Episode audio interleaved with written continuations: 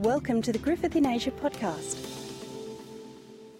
Welcome to today's Griffith Security Studies Network presentation. We'll be discussing uh, environmental security with Associate Professor Matt McDonald from POLSIS at UQ. Matt's a reader over there in IR Theory and Critical Security Studies. Uh, he's done his undergrad, master's, and PhD through UQ. He's previously lectured with the University of New South Wales, University of Birmingham, and the University of Warwick. And he's also been a visiting fellow with ANU. So, good morning, Matt, welcome. Morning, Brian. Okay, so Matt, could you just explain firstly how you got to critical security studies and what in climate change and ecological security has really interested you and has brought you to today? I got into, uh, I actually did years ago a master's dissertation around resource use and its relationship to security. So it looked at things like the way at the Indonesian forest fires and how they and the regional implications of the Indonesian forest fires, and I looked at at debates over sort of I think uh, manipulation of water resources across transboundary states, which was kind of uh, it was that piqued my interest, I guess. And as part of going into the um, of getting into the background literature around that, I, I ended up becoming quite uh, enamoured with, I guess, different theoretical approaches to security and the importance of those more foundational questions about what security means and how different ideas about security and threat come to prominence. Um, that's probably my way in was initially around, you know, an interest in resource use and manipulation and its relationship to security. But then over time, I'm probably more a kind of security theorist who writes about environmental change as one of the as one of the core dimensions, and of course, climate change is the defining. Well, I'd argue the defining global security threat, but you know, also clearly a uh, a threat that challenges the way we think about security more fundamentally. Your paper today is going to be on uh, environmental security. We're looking at climate change and e- ecological security, the changing discourse and conceptions of the nature of threat. How would you sort of introduce that? In my work to date, I've done some work on the process through which meaning is given to security by different political communities, and basically how it is that different states, sub state groups, even international organisations come to understand security in different ways. And central to that, I think, is uh, is the role of, um, or are the role of discourses of security. That different organisations give, you know, have different conceptions of um, what our values are that are in need of being protected or advanced, what threats to those values are, and and uh, essentially, you know, how we should respond to them. And those really range across different um, you know, discourses of security. So you'd get uh, kind of realist national security orientation for some, and others would orient more towards an international security discourse or a human security discourse. So, uh, in some of my other work, I've spent time charting, I guess, how it is that particular political communities come to understand security. And, you know, what's immediately clear is that if we're interested in substantive responses to contemporary political issues that are to which the security label is often applied, then it, what matters more is not the invocation of threat, but actually the contours of the different discourses and whether they are oriented towards long term solutions to some of those problems. So here I'm kind of thinking this is a step past some of the work I've done in the past that's looked at discourses of um, security associated with, say, human security and cosmopolitanism to actually question what it, what it would look like to have an ecological um, security discourse. So a discourse that was essentially oriented towards ecosystem resilience as its focus.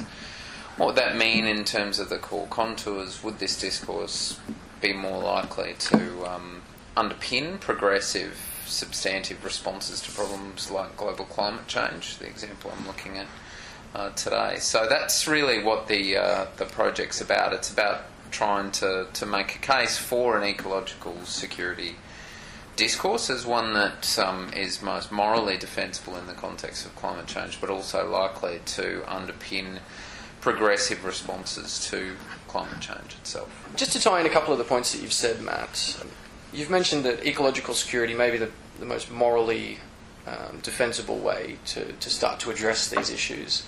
I just wonder if we tied that in with the economic considerations that many of our politicians would talk about.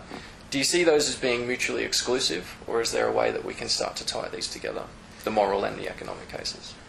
Yeah, look, I think as an imperative, the the rapid decarbonisation of economies is absolutely necessary.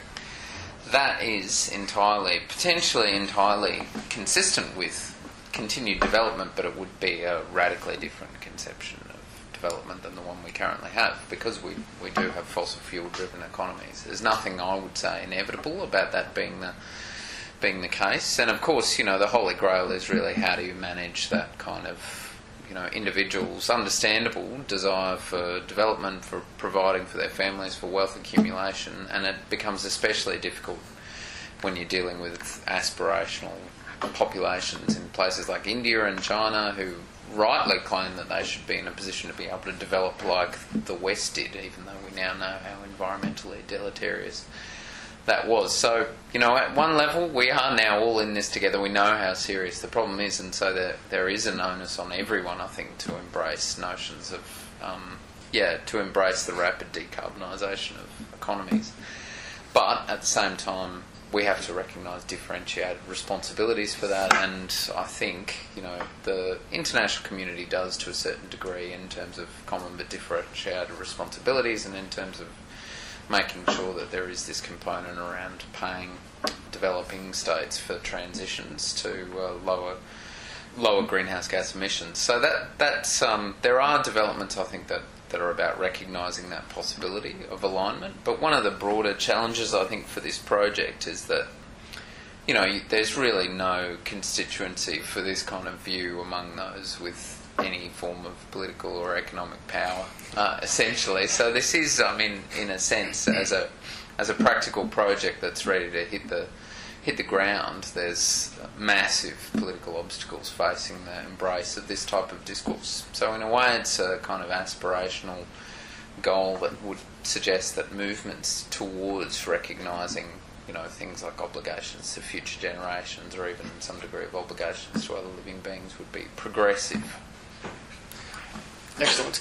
Um, and I think, as a whole, the environmental field has faced plenty of obstructions before from the political side of the debate. So Yeah. uh, maybe not something new, but hopefully something we get over soon.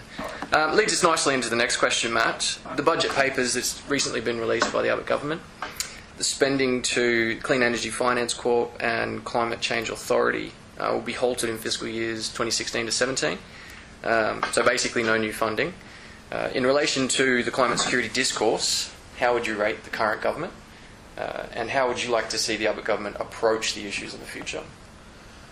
Oh, there's no. I don't think it's particularly controversial to, to make the case that this government has been poor on questions of climate change in terms of its perspective and, in terms of its, you know, willingness to, I guess, politicise action on climate change. That in other jurisdictions hasn't necessarily been viewed in as a party political issue. I mean, the the UK and you see the Conservatives there sort of pushing for action on climate change. Similarly with things like aid, for example. So you know, the UK under a Conservative government reached the 0.7 percent of GDP target.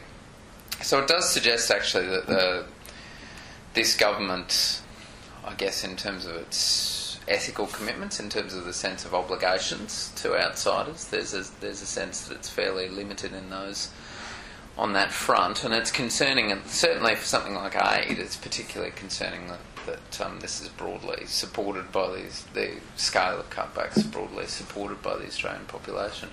Climate change is more interesting in terms of public opinion because over the last 10 years there's been an inverse relationship between how committed um, political leaders say they are to action on climate change and how concerned the public is. So at points where you have Rudd running with climate change is a massive issue, the greatest challenge that uh, you know will will face, you see this dropping away of support for action on climate change.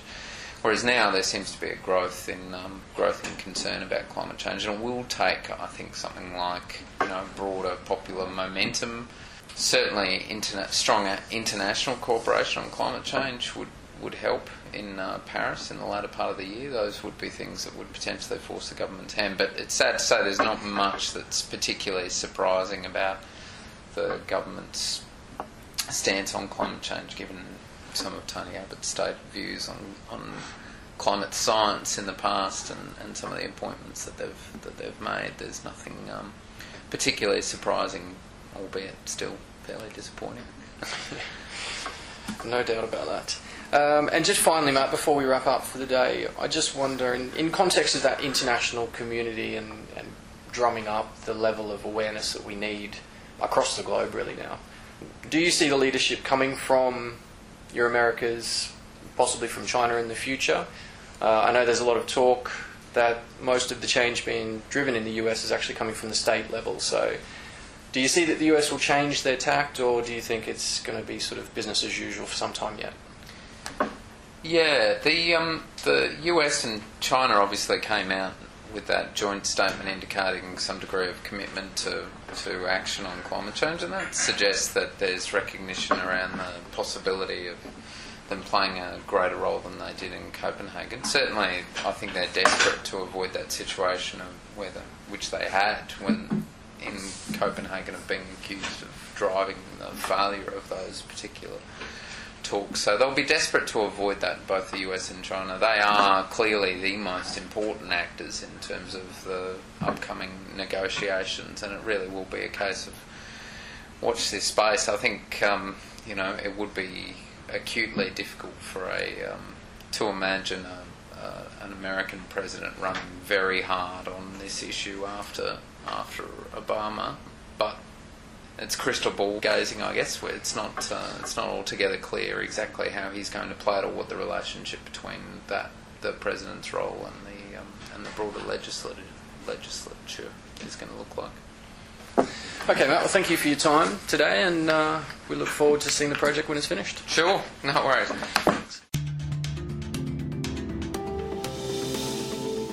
More information about Griffith University's research, engagement and activity in the Asia Pacific region, visit griffith.edu.au/asia.